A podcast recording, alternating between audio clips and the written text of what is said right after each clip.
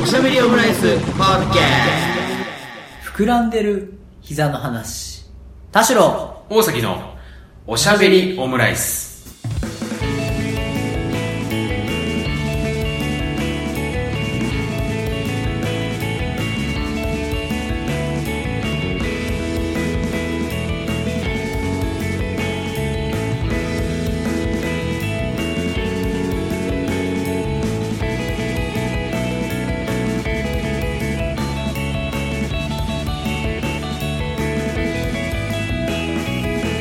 等身大のカルチャートークおしゃべりオムライスだいにひゃくじゅうろっかいの配信です。田代です。大崎です。よろしくお願いいたします。もう忘れてたね。忘れてましたか、うん、この感じてどここの感じっていうか、はい、一応ですね、まあ、今回、えー、とさんしゅうかんぶりのですね、何この金の時計本当だなんで金なの。金ですね。でもちゃんとこの、この壁紙とはなんか合ってるよね。このあの色はね、その後ろの壁紙にさ、うん、壁紙綺麗でさ、壁紙綺麗ですね。壁にさ、うん、ホームって書いてあるえ、うん、額縁してんの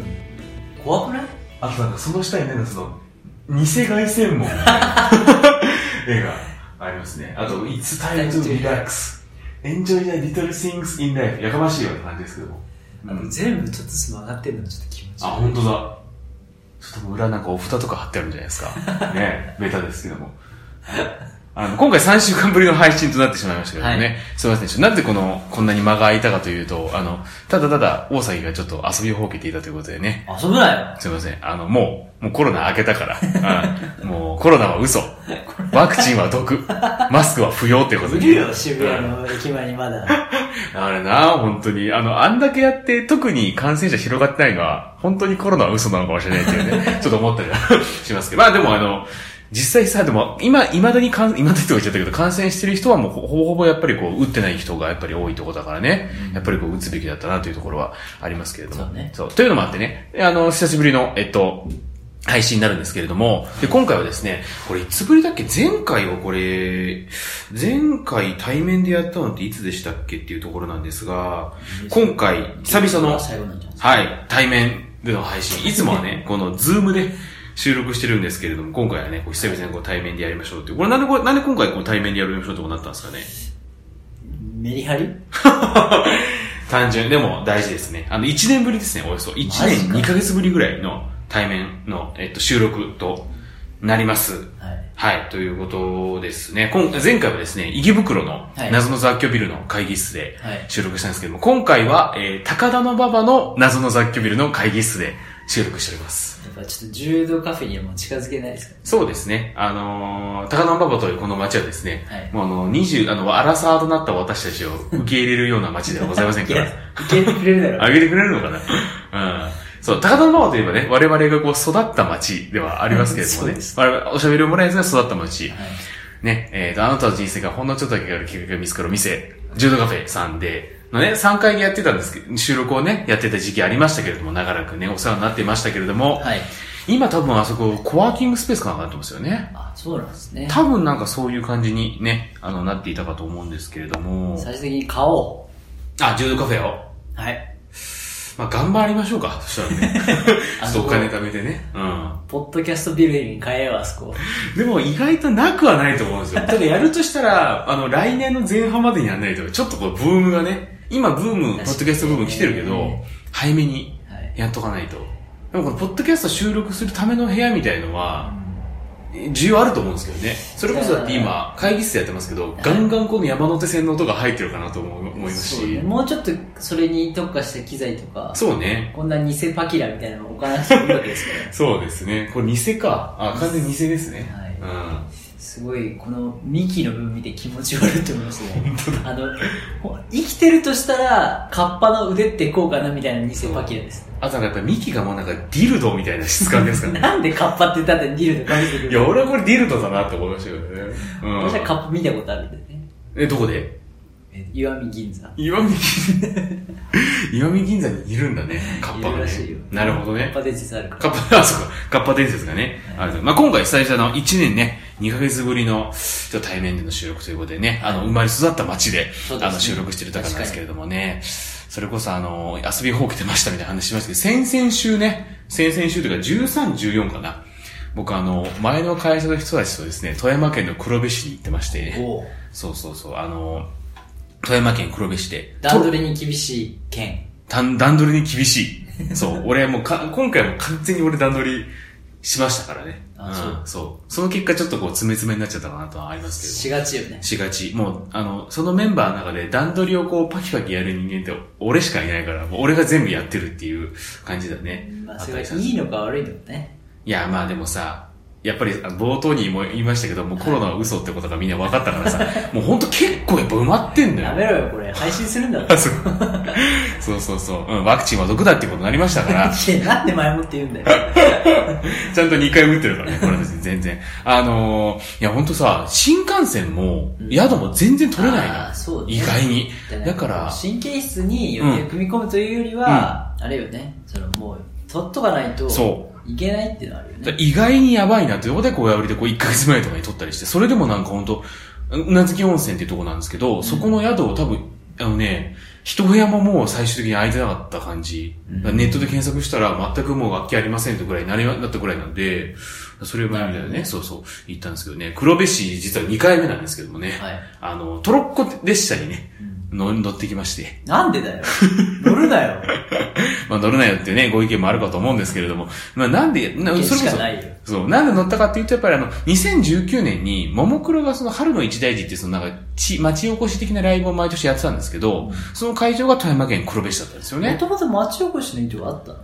何が？その、そこで、ライブやろうっていうのは。うん、ああ、もうもう、むしろそれしかないぐらいのイベント。ね、なんか、もともと、えっと、埼玉の富士見、あの、もともとメンバーだった有安さんが出身地の富士見で、ライブをやってて、はい、それ以降、ちょっとこういう町おこしっぽいことでやっていきましょうっていうことで、えー、滋賀県の東近江、で、富山県の黒部。メンバーの出身地なの？あ、それは全然、だからその公募、にねんめからは。癒着じゃない？いや、癒着、公募ですよ。これこれだから。最終選考です。そう。ね、えー、袖の下みたいな。そうそうそう、羊羹の下にこう。ああ、そんな古典的なやり方ですからね。まあでも確かにドラゴン。羊羹の下に生羊羹が入ってる。おお、あるよなーって。うん、こんな足が速そうなものもあるよなみたいな、あるかもしれないですけど。一種食べ比べを。そう、すいませんねなんかねみたいな感じですけど、そうなんで、ね、ドラまあ確かにね、ドラゴン桜でも最終的には現金よって言ってましたから、それ確かにそれでいいのかもしれないですけど、いやでも全然。現生じゃないです。そうあの。なんか、アクセスが良くて、で、こう、広い土地があって、みたいな、というところでお願いしますって、公募でやって、こう、あの、選考されてるっていうところ。で、ただで使わ、会場を使わせてください。その代わりメンバーがちょいちょい行って、町おこしの ピーアール します、みたいな条件でやってるイベントなんですよ。ただで？あの、会場はね。すごい話だね。まあなんか、だだっ広い公園とか、そういうところなんで。まあ実際そんなにかからないと思うんだけど、ただもちろんその設営はね、あの、こちらでやりますし、警備員の配置とかもやる、やるし、まああの、町おこしもしますんでっていうことでっていうイベントで。本当だからにせんにじゅうねんはその J ビレッジ福島のでやる予定だったんだけど、はい、まあ未だにそれできてないっていうことで、そう。その黒部市の会に行って、で、いいなぁと思って、ね。そう。で、まあでもトロッコ、トロッコのね、乗れなかったんで、じゃあ今度改めて、ももクロ関係なく行って、うん、トロッコ乗ってうなずき温泉泊まってってしようかってことで行ってきたんですけど、ね。そんなやついんのかよ。いや、本当にね、あの、自治体が、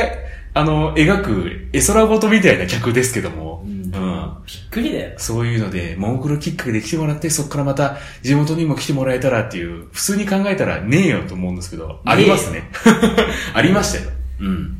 なんか、今まで、話した中で一番いい人の面です、うんうん、あ、私の実際そんなことなさそう。まあそうね。ここまでこうじゅうねんぐらいおしゃべりもないやってますけど、うん、いい人っぽい面は初めてかもしれないですね。なんか、あ、あとそ、そんなに、うん、こう、ストレートに、うん、刺さってんだなと思った。そうね。なんか、すごくこう人生の岐路っていうわけじゃないけど、うんまた行ってみようってなって、ね、ナチュラルな人の感情っぽくてちょっと気持ち悪いです。うるさいですね。これ本当に良かったんだよってわけじゃなく、うん、ああ、なんか折に触れてまた行きたいなみたいな感じが気持ち悪い。実際その折に触れたからね。うん、いやだから折がないじゃん。あ、ほんそうね、うん。出張でついでにとか。ああ、まあ確かにね。うん。行かないよわざわざ。まあね。でもやっぱりまあ、富山っていいじゃないですか。なんでそれ嫌いなんだっていうのはありますけど、ね、私は富山仕事で行って、すごい良かった。そうだよね。そうだよ。あの、うん、弟子と師匠のお寿司屋さんがありましたし、ね、ぜひねバックナンバーをちょっと聞いていただきたいと思うんですけどいや最高でしたよ、ね、あ そ, それだけであのいち店舗だけで、うん、私は富山県を全て知った気になっていやそうだよな、だ富山駅の、ね、近くで本当はだからそこも行きたかったけどちょっと時間がなかったっていうのと、あのそこに行くようなメンツがなかったっていうのね、ちょっと行かなかったんですけども、あゆむ寿司でしたっけ、はい、文系行きたかったんだけどね、そうだ か, だからねそのモデルケース的なこのね、あの自治体の観光のモデルケース的な人間としてちょっと行ってきました。まあでもぜひねちょっともう紅葉のシーズン、あそれこそもう冬はもうやってないんで今から行こうと思ってもちょっと難しいかなとは思うんですけど。何が？トロッコ列車。あ、なるほどね。そうそうそう、まあ、またね来年というか、うん、それこそ紅葉の本当だからはめっちゃハイシーズンかつ土日だったんで、うん、結構混んでましたけどね。うん、そうそうそう、まあでもぜひね来年次のシーズンはねちょっと皆さん行ってみて。まあ、いかがでしょうかっていう感じでね。トロッコ、何が楽しい？いや、だからね、何がた、だからちょっと、ひょっとしたらなんか、まあ、最初のじゅっぷんぐらいも楽しいけど、で、いちじかんはんぐらいあるんですよ、全工程、うん。で、ちょっと後半飽きるかもなと思ったんだけど、うん、でもね、飽きないっすね。ああ、そう。そう、まずもってね、あの、寒いっていうのもあって、なかなか眠くならないってあるんですけど、まあ、結構ね、その、なんだろうな、幅としては結構狭くて、なんだろうな、山手線の半分ぐらいの幅しかなくて。ピンとこねえな。だから半分、山手線がにぶんのいちですよ。いやいや、半分の方はピンときてんだよ。えー、ごじゅっパーセント。うん。山手線 れいてんごこぶんのね、その幅しかないから。ハーフの概念は入ってんだよ。そう。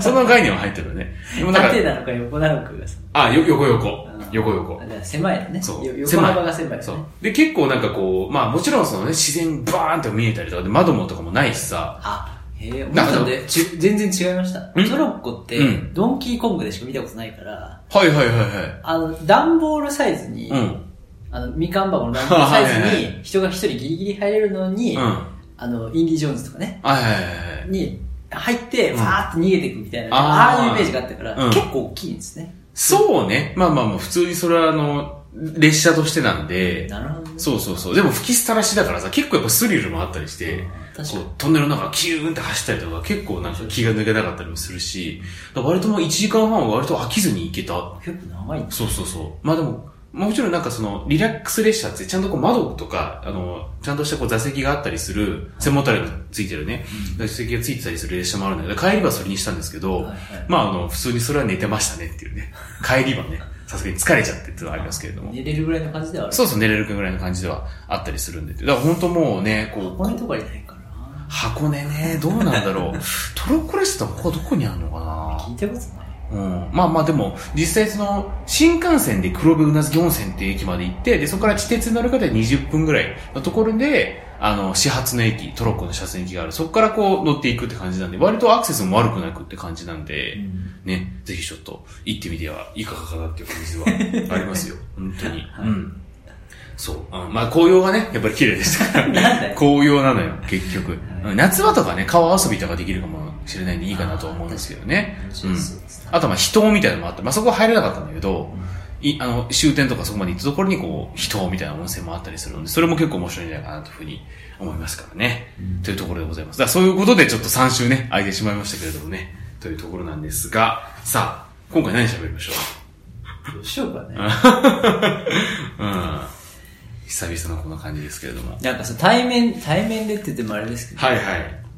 なんか、あの、徐々にリモートワーク感も、うん、うん減ってきてというかなんかねちょっとこうリモートでやらなきゃいけない理由も減ってくると、うん、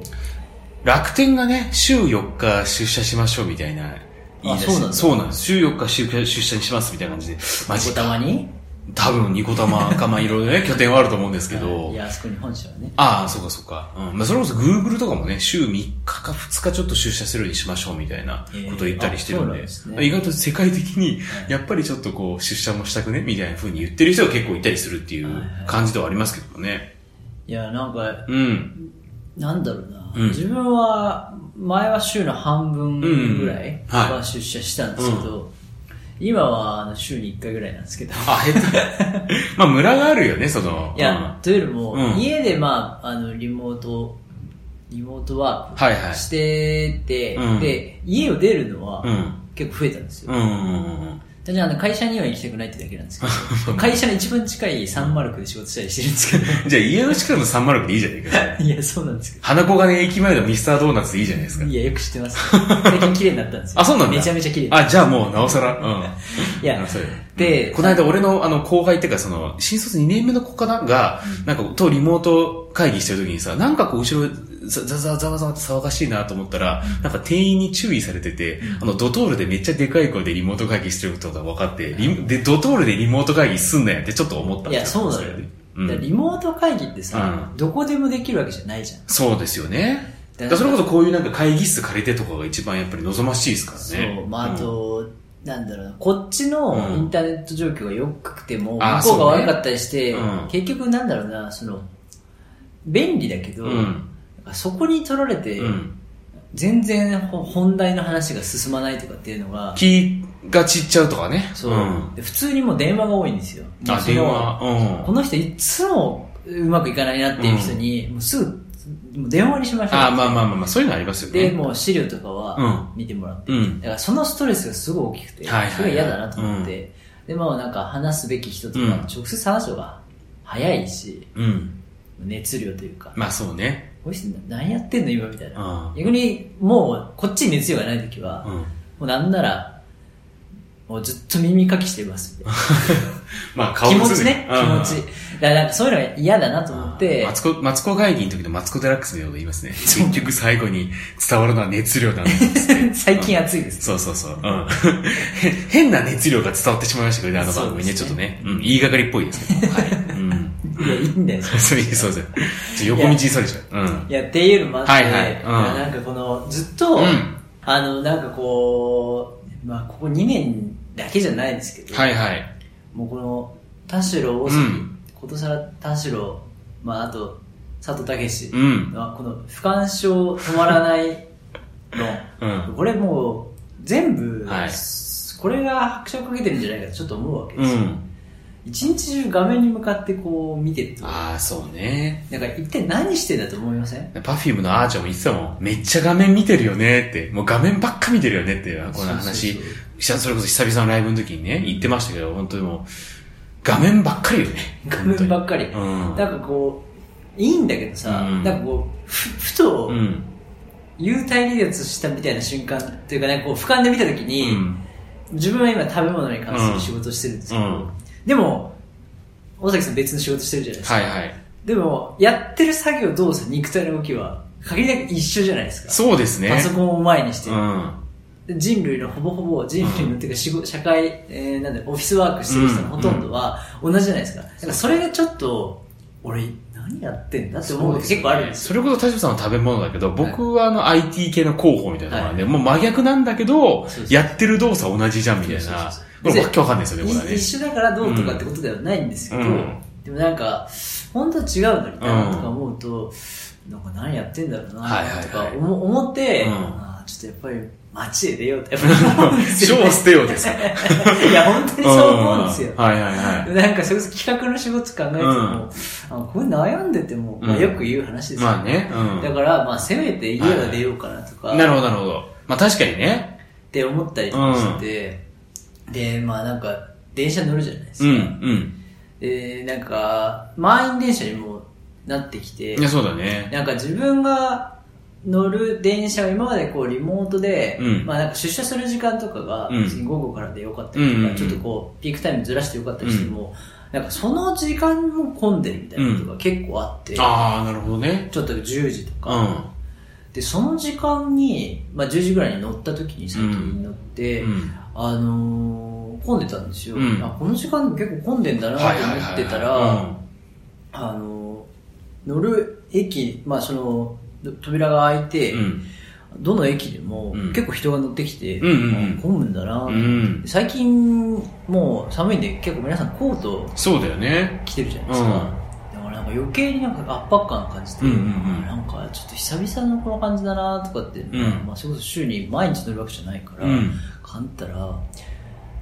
なんかこう隣の隣の女性のコートがなんかすごいボリューミーで、うんうんはいはいはい、でなんか荷物を下に置いてんのかなとか、ほうほう厚着してんのか、はいはいはい、でもなんか不自然な膨らみ、うん、その膝あたりが、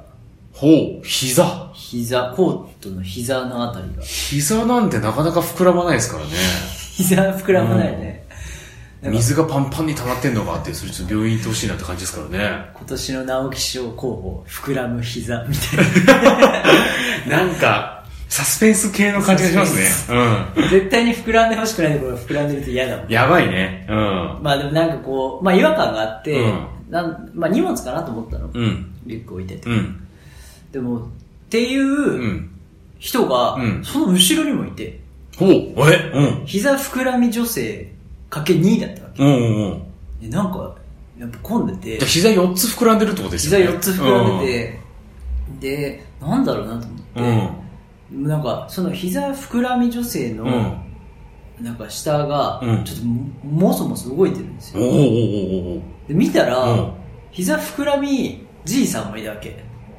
あ、奥に、はいはいはい、でかけさんいたの、うん、あれこれ多いし、うん、みんなそんなになんだそれみたいな、女性女性おじいで、うん、トリプル膝膨らみってことですよね、うん、でなんだろうなと思ってみたら、うん、なんかすごい笑い声、うん、その膝から膝から、うん、膝が笑っちゃってるんですよえ、これオチですか？違います違いますうまいこと言って終了みたい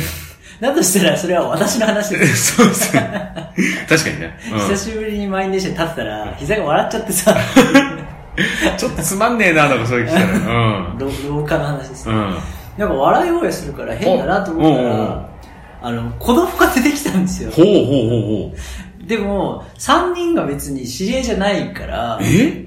あ、知り合いじゃないんだ。知り合いじゃない、うん、あのおじいさんと、うん、まあ お, おばさま女性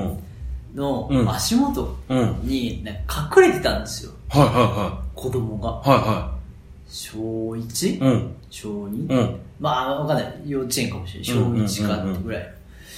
が、うん、なんかこう。人の足元にしゃがんでたんですよ、うん、はいはいはい、え、うんうんうん、なんか殺伐とした満員電車の中、うん、なんかあ笑い声とかくれんぼしてる小学生がさんにんいて、はいはいはい、うわ死んだんかなと思ったんですよえ、自分にしか見えないのかと思って、はいはいはい、もう読みのなんで足元にいるのにそんな平気な顔してスマホいじってんだと思って、はいはいはいはいはい、なんかえ、そのさんにん、その子供がさ、そう知り合いなのかね、あ、知り合いっぽい感じだったよ、ああ、はいはい、でもその何、おばさまおばさまおじさんおじいちゃんはだってそれぞれは知り合いじゃないんです、知り合いじゃないです、いや、そのさんにんはお互いに知ってるんだ、子供さんにんは。だからその子供さんにんが、その、かくれんぼの道具として、その、おばおばおじいのコートを使っただけだと。そう。ほう。でもなんか、もう電車の中で遊ぶなよって気持ち半分と、うん、なんか無邪気だなって思ってた半分あったんですよ。うん、で、なんか、あ、そこに子供かと思って、うん、で満員電車だから、うん、ちょっと気をつけないよぐらいに思ってたんですよ。うん、ちょっと遠かったし、うん、でもなんか、それ見てて、うん、で、なんか、子供の身長からして、うん、立っても膝ちょっとぐらいだったんですよ。はいはいはいはい。腰ぐらいか。うんうんうん。だからやっぱ満員電車、うん、自分でもちょっと圧迫感感じるし、うん、子供だと怖いじゃないですか。うん、まあそうだよね。で、まあ椅子にす座りたくても、座席座りたくても、うん、まああんままあ座れないこともあるし、そうだよね。まあ子供が座ってみたいなことをなんて気にする人もいるのかわかんないですけど。うんうんうんうん、っていうのもあって、多分疲れてしゃがんじゃったのかなと思って、うん、ああ、はいはいはい、だからなんかその感じってもうないなと思って、あ、わかります、その大人がいっぱいいて、うん、子供も普段乗り慣れてないのか、うん、まあ、どっから親いるのかわかんないですけど、うん、なんかもう困っちゃってしゃがむみたいな、そしたらもうその足の下から覗き合ってて、うん、たまたまなんか面白いネタでフフって出したみたいで、うんうんうん、で結果的にかくれんぼみたいになっちゃったので、ああ、はいはいはい、なるほどね、それが知らない人たちの足元にしゃがんでたってだけだと思うんですよっていうのを見て、うん、なんかこうその感じもうないなっていうのがすごい、うん、普段子供に触れてなさすぎて、ああそうだね、確かにな、あったんですけど、でちょっと、まあ、この話何でしたかっていうと、はいはいはい、あの塾に行く途中の子供だったんですよ、うん、おお、はいはいはい、で、いやこんな思いまでして、うん、塾行くん、うん、ああそうかそうだねすごくない、うんうん、だってもう子供からしたらさ、うん、もう立ってられないぐらいの人混みにしゃがんで、うんうん、大人の足元に隠れながらも行って、はいはいうんあの N の書いたリュックあったんですよ。だから、あ、そっか。子供だけなんだなと思って、うん、で、あ、なんかその、こう、定期講習というか、はいはいはいはい、なんかこう昼間にあるやつなんかなとか、うん、あ、そういうことかと思って、はいはいはい、そのサバイバルじゃないですか。そうだね。見てたら、うん、なんかたまらなくなってきちゃって、ちょっと泣いちゃったんですよね。え、な、お、おち泣いちゃったですか？泣いちゃった。いや、だからなん、なんだろうな。そんなに今でして。いや、まあそうね、確かにね。頑張れることもないかもしれないと思ったら、うん、いや、そうだよな。で、それがこう、がん、そんなに頑張らなくていいのにっていうのもあるわけでしょ？いや。私。違うかも。あ、それ頑張ってほしい。な、いや、そんなにまでして、頑張れるモチベーションとか、うん、けなげだなとかじゃない。あ、そう。頑張れよって感じ？どっちかっていうと。あ、頑張れよって感じ。あ、そうか。とか、なんか、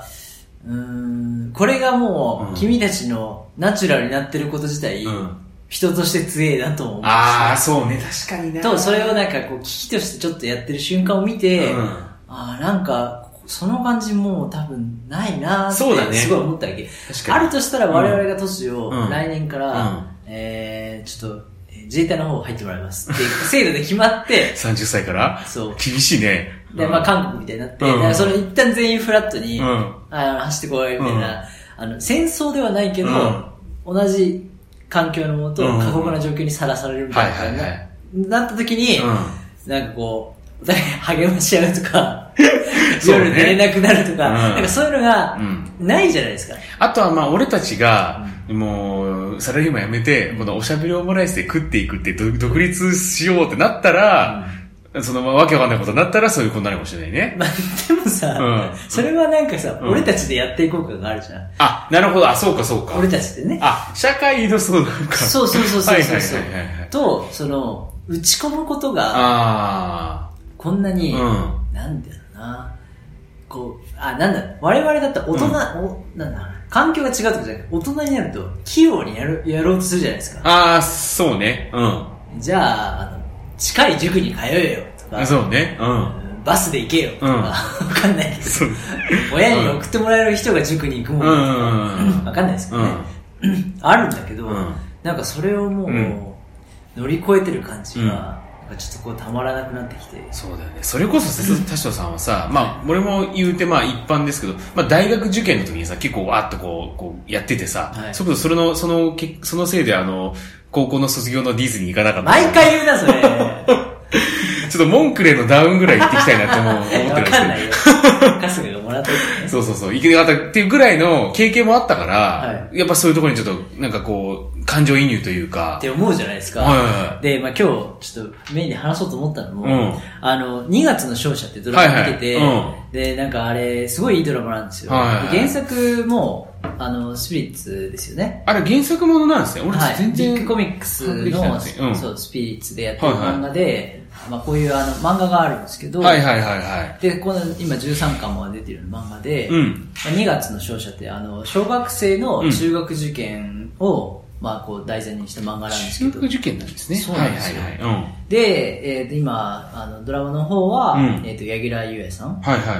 主演で、うん、あと井上真央さんとか、うん、あとニュースの加藤茂明さんとか、はいはい、出てて。うんあの岸辺一徳さんとかがね、うん、塾長に出てて塾長だなとか思うんですけど、うん、あとあの長だよね、うん、あの相棒とかでも多分何かしらのおさをやってたんですよおさ、うん、顔ですよね、うん、あとあのロン毛のあの塾講師で出たあの、うん、池田さんとかね出ててね池どうなのあの池田さんってわかりますかああこの池田さんね、はい、あの下の名前が読めないで同じみの鉄にようとか池田さんね、うん、とか出てる、まあ、ドラマなんですけどぽいですねはいはい、うん、でなんかこうすごい見やすい、うんし、うん、これ自分があのドラマの枠をもらった作家だとしたら、うん、あの子供の話題材にしてかつ、うん、あの見てるドラマの視聴者の層で言うと、うんうん、親、はい、で、うん、今からあの受験のトレンドの話と、うん、親がどれだけ苦悩しながら、うん、子供の成長を見守るかっていうドラマとしては子供の成長軸があり、うんえー、親としては受験の話とかを、うんまあ、見ておきたいっていうところ抑えながら、うん、あの主人公は塾講師なんですよ、うん塾講師の裏側とか、どうやって学校とは違うビジネスだから、あの、どうやって親から、まあ、親は エーピーエム であり、こう、どう引っ張るかって話は、ちょっとこう、辛口にしつつも、井上真央さんがもともと学校の教師で、ちょっとそこにドロップアウトしたりして、塾講師になる。だからなんかこう、教育とビジネスと、こう、折り合いつくんですけど、見、見方が違うところから、あの主人公のこう冷徹な柳楽優弥さんとぶつかりながら、うん、あの前はある子供を対象にして、うん、ちょっとこう学校は不登校だけどとか、うん、めちゃめちゃエリートなんだけどとか、うん、勉強全くできない集中できない子だけど電車がすごい好きでとか、うん、なんかこう、うんはいはいはい、まあ、その子その子でエピソードがあるんですけど、うん、なんかすごいそれがよくできた話だし、これよくドラマ化したなと思って毎回。なんかこう、はいはい、最近ドラマもあなんかそういう感じでっていう枠が、うん、あの視聴者が 見, 見えすぎたって言ったらあれですけどなんか乗れないのが多くて、それこそそれ で, でそれで言うとあのドラゴン桜も最近リメイクというかにあったじゃないですか、はいはい、でそれもなんかこう子供のまあせあの成長と、うん、まああとまあ柳楽優弥さんでそのドラゴン桜とまああの特大上っていう。特大特大食えって特大を食えって言いました。お前はバカとブスコと特大を食えっていう特大を食えって言いました、ねうん、特大食え特大食えって言いましたけど、はい、阿部寛さんがってでなんかそのその、その軸がありつつ、その日曜劇場っぽいみたいな感じで、そのお家騒動みたいなのが、あの、うん、エッセンスが入ってきたじゃないですか。はいはい、それとなんか同じ、似たような感じを感じますね。それを日曜劇場パッケージでやるのと、日曜劇場パッケージでやると、そのお家騒動が入ってきて、で、今回のにがつの勝者だと、それは親のめ物語が入ってくるっていう。そうね。土曜じゅうじに日テレ。うん。そうね。うん。ってやってて日曜劇場なんで、それこそまっと、ほぼほぼ親出てこなかったですからね。うん、邪魔をするなぐらいの感じで、扱われてましたから。うん、中学受験は課金ゲームですって言ったりとかしながらする感じとかね、まあうん、だからすごくその原作も面白いし、うんまあ、やっぱ大学受験と中学受験ってすごく違うかもしれないね。全然違うんですよ、うん、で私、うん、大学受験は、うん、あんま勉強してないんです。できなかったんですよ。人生史で言うとしましたよ、それなりに。ほうほうほう。そともうあれが私の、うんなんで性質採用として多分もうあれ以外のことはできなかったというしかないけど、うん、人, 人生の勉強の総量で言うと、うん、小中の勉強のなんて、ね、やった時間とか集中、うん、総量みたいな、うん、質も含め、うん、多い記憶があるんですよ。え、小学校中学校って私立だっけ？いや、めちゃめちゃ公立です。あ、公立なんですけど塾通ってたんですよ、うん、あ、そうなんだ。で、うん、なんかこの塾のことあんまり知らないと思うんですけど、大崎さん、うん、まあ言ってたけどね、俺大学受験の時は私やっつぐらい塾通ったことあるんで。すごいっすね。でもなんかそれもあの夏季講習だけとかあるんですよ。はいはいはい。だからなんかこう補習的な感じで行くのもあって、うんうんうん、あの学校の勉強をまあやりながら、うんえー、夏休みだけ、うん、あのエコゼミなんか通う。はいはいはいはい。四谷大塚通うとか、うんうんうん、なんか行ったりしたんですよ、うん、そうするとその塾のその難易度のランクとか、はいはいはい、普段学校で会わない子たちが、うん、こうな夏休みだけ集められて勉強するって結構異様な空間で、まあ、そうだよね。その社会性みたいなところを思い出して、私はもう毎回それを思い出しては、うん、はぁ辛いよなーっていうこのなんかこうはいはいはいはいこう漏らすような声をうん、しながら、ちょっと実家でね、うん、あの、こうテレビ見ながら、うん、今当時親にお金を出してもらって、うん、当時はね、生かされてたって気持ちだけど、まあまあまあ。なんか生かしてもらってたっていうのを感じながら、うん、親隣にいながら、うん、あのちょっとこう、泣くに泣けながらこう涙を溜めて、なんかなぁ、親の気持ちもわかるしなぁ、そうね。うん、この頃ぐらいの年になるとね。でもね、子供は子供でそんな知らないしなぁ、うん。まあそうだよね。なんか年一で行くディズニーランドの旅行を家族でやめて、うんうん、お前はあの中学受験に勉強したいのか、うん、お父さんは別に旅行がいいけどなみたいな、うんうん、お母さんは、うん、いやいやもう今年大事な時期なんだから、うん、中学受験にしたら、うん、入ったらそのもう高校もそのままスッと行ける方が今はいいわよと。なるほど。中学と高校大学って偏差値がにじゅうぐらい違うんですよ、同じ学校でも。はいはい、そうかもね。小学校の方が低いけど、うん、小学校でいう、えー、まあ、なんてごじゅうが、うん、本当にあのろくじゅう、ななじゅうぐらい、うんうんうん。ここでいうろくじゅう、ななじゅうぐらいの偏差値だったりするわけですよ。うんうんうん、小学校の時にガツンといけば、うん、そっから本当に努力しなきゃいけないというか、難関のなんかこう、入りやすさみたいなのが違うんですよね。だから小学校の時に入っておけば、うん、後が楽よみたいなのをよく言う話で、うんうんうんうん、まあそうだよ、そんなこと言われたなと思います。うんうんうん、そこで小学生の頃ってあんまその世間を知らないじゃないですか。正直ね、学校しか知らないから、うん、そうだよ。特に野崎さんはあの学年の人数が少なかったじゃないですか。あ、めっちゃ少なかったですね。数もう中学の後半になるともう数人ぐらいの感じだったんで。直す、まあ極端だね。極端かもしれないです、ね。まあ、自分でもなんかよんじゅう、あ、にじゅうにんにクラスとかだけど。あ、そんな感じなんだ。今は、ね、うん、少ないよね。少ない少ない。異常じゃないですか。うん、でもこう中学とか行くとなんかよんじゅうにんろくクラスとか、はいはいはいはい、なんか急になんか社会がでかってなるけど、うん、あの塾行くと、うん、その中にあこんなことできるやついるんだとか、うん、こんな風に考えるやついるんだみたいな、はいはいはい、学年で初めてきあ学力で初めて切られる瞬間、うんうんうん、効率じゃないと、うんうん、そこでなんかこう、うん、あの点数順にこう名前張り出される瞬間とかね、うんうんうん、あなんか結構シビアだなと思って、うん、そこでなんかこうなんだ小テストを交換して、うんうんうん、あのお互いの丸つけながら、はいはいはい、あの自分のがあの丸じゃない音が聞こえて、うん、自分のはこのライバルと言われる友達椎名くんっていう天才が隣にいて、うん、その椎名くんの丸つけながらその自分のがシャッシャッってこうバッつけられた時に椎名くんの小テストにあの涙でこうなんかにじませてしまったことがあったのとか思い出してなんかそういうの辛いなと思って感受性がすごいですね。いや当時はね、うん、でもそのぐらいなんかキリキリさせられてたんだよ。あ、まあまあまあ、塾っていうのはそうだよね。煽ってなんぼで、煽ってなんぼで、うん、もっと頑張りたいとか、そうだよな。頑張りたいならまだいいんですけど、うん、そんなんでどうすんのかっていう葉っぱもあるわけですよ。ありましたね。どうすんの人生、うんうん、どうにでもなるって今思うとあるんですけど、そうね、本当にどうにでもなると思うんですけど、うん、ちなみに僕中学時代もあの現地で日本人がやってる塾に通ってましたからね。なるほど、うん、じゃあその学力として、うん学校とは別にこういうのやろうっていうのは軸があった。そうそうそう、うん、サピックスの問題とか取ってました。なるほど、うん、じゃあ結構 そ, それは人数多かったの？えっと数人ぐらいです。だってもうパイが少ねえからまあそうだよね、うん、そうそうそう、うんね、やってましたね、サピックスとかね、うん、サピックス。いやまさにこれサピックス多分舞台になってるかな。ああとまあこの絵あのドラマ自体はあの吉祥寺が舞台になってるんで結構親近感あって。ああなるほどね。私、うん、あの高校受験あ大学受験の時は基本あの吉祥寺の予備校に通ってたんで。ああそうなんだ。いやもうここここ井の頭公園で単語帳開いてる人いっぱいいたわっていうシーンとかもああなるほどね。そこを息抜きしながらとか、うん、っていうのを思い出して、うん、実体験ですよ。ドラマでまあ泣くというよりも、うん多分まあ誰しも通った小学生時代に勉強できなかったとか、うんうん、できたとか、うん、ここで悩んだとか、うん、いろんなこうツボをまあ用意してて、うんうん、それ自体はまあカジュアルな、うん、見やすいドラマなんですけど、うんうんうん、みんながちょっと何か思い出すとか、うん、この子大丈夫かしらって親が思うとか、うん、家でね、うん、っていうのをドラマで見てた中、うん、あの電車の中で、うん、あの膝元で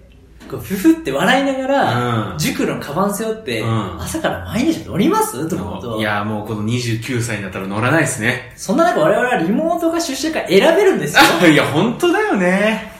っていう話、うん、え演説ですか？何と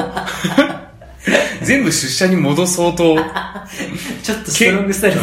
す、うん、経団連の支援が受けられそうですね、うん、いやでもなんかこうそこまですること本当になくいいし、うん、なんか楽しようと思えば楽できるそうだよな年齢になったらっていうあれでした、うん、実際さちょっと前にツイッターかなんかで見て確かになと思ったのがさ、なんで子供は有給休暇がないのって子供に聞かれたっていう親のツイートがあって本当そうだよなと思ったんですよ。ちょっとその辺とはちょっと予想外なんですけど、もう僕はもうバンバン使ってるんだよ、あの今はね。あれは転職するときに使うんだよ、まとめて。わかったか。でも消えちゃうじゃん、その。ちょっとね、使わないとね。うん、消える前に転職すんだよ。さすが、にねんで転職する男、田代、うん。にねんで転職って新種だそうだな。あんま売れだそうですけどね。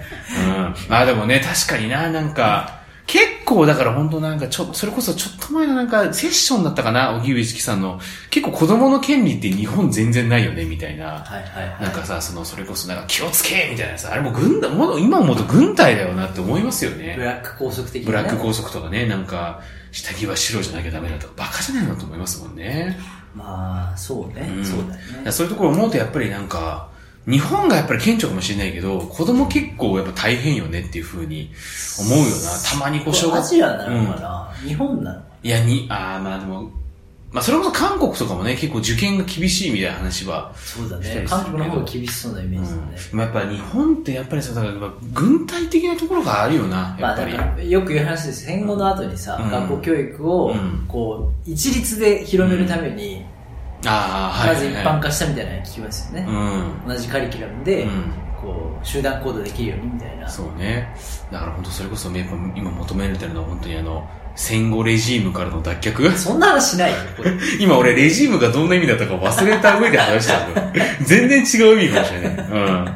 ん、戦後レジームからの脱却が必要という。海外旅行した時のご飯の頼み方みたいなえトゥーレジーム野菜ですかみたいな話だね。チキンレジームできたら、あ、こっちの調理法だったんですねみたいな。こっちはなんかこう蒸してるのかなと思ったらがっつり揚げてたしあんもかかってるわみたいなね、うん、揚げたのにあんかかってるのが、うん、なんかすごい酸っぱいですねありますよね、うん、メイン食材だけ合ってましたみたいなね、ありますけれども、まあ、だからメイン食材だけ合ってたという話ですね、はい、うん、でした。なるほどね。まだにがつの勝者、えっ、ー、と日テレ系土曜ドラマ、土曜じゅうじからですからね、ですかね、はい、うん、あ、そうなんですよ。なんかあと子供もののドラマって、うん、なんかこう定期的に見とかないと、うん、あのなんかこうトレンドセッターとしてなんていうんですかね、次この子売れるなみたいなのをなんかたまに見ると、あ、この子なんか出そうだなみたいな、うん、感じる。まあそれドラゴン桜もそうですけど。そうだよね。うん、あ、なんかすぐすぐ出るなみたいなのをなんかちょっと見ててワクワクする感じありますよね。うん、確かにね。やっぱあの霧島のキャストすげえもうメインみたいな。そうだよな。じゅうねんまえですよドラゴン桜で言うとあのヤンキーふたり組とかね、全然印象違うわみたいな。出てる。そうそうそう、ヤンキー結構出てますね。ま、丸刈りだったんだけど、はい、丸刈りじゃないと全然わからないですねみたいな。いや、バカかよはあったりするからな。確かにね、そういう意味でも確かに見た方がいいって思いましたね。そうそうそうそう、うん。これから出る人をたくさん集めてドラマにしてるっていうのは結構面白い。そうね。確かにな。なのでにがつの勝者、皆さんの今までのいろんな思いがちょっとこう思い出される瞬間があるかなと思うので、おすすめです、うん、はい、ぜひね皆さんもご覧いただければと思いますけれども、はい、おしゃべりもないです、えー、すずりで、えー、グッズ販売しております。 T シャツ、ハット、サコッシュなど、えー、揃えております。もう冬だからな、パーカーとかもねちょっとぼちぼち急ピッチでこう用意して、うん置かなきゃとは思ったりしつつ、買ってくれぜひね、あのお求めやすいですから買っていただければと思います、はい、メッセージ強化月間も引き続き実施しております。おすすめの調味料、夏にまつわる上がる話、そしてついにこのあ、そう違うごめんなさい、最高の力のいいすべ焼きを食べられるお店、そしてついにこの季節が回ってきました。おでんにおける練り物の魅力をね教えてくださいということでshabeomu アットマーク ジーメール ドットコム shabeomu アットマーク ジーメール ドットコム もしくはツイッター、インスタ、えー、作り直しましたのでぜひフォローしてください。こちらもですね ディーエム でお寄せください。番組内でお便りを読まれた方にはステッカー、特にグッときた方にはグラスを差し上げますということでございます。はい、ということでね、買ってくださいよグッズ。確かにグッズと言いながら、あのグラスを差し上げてないですね。そうなんですよ、差し上げたいですからねうん、もう数を数をグラスを差し上げ恥ずかしい。いや、ちょっと最後の最後でめっちゃつまんない感じになりましたはい、えー、それではまたお好きな時間におしゃべりオムライス。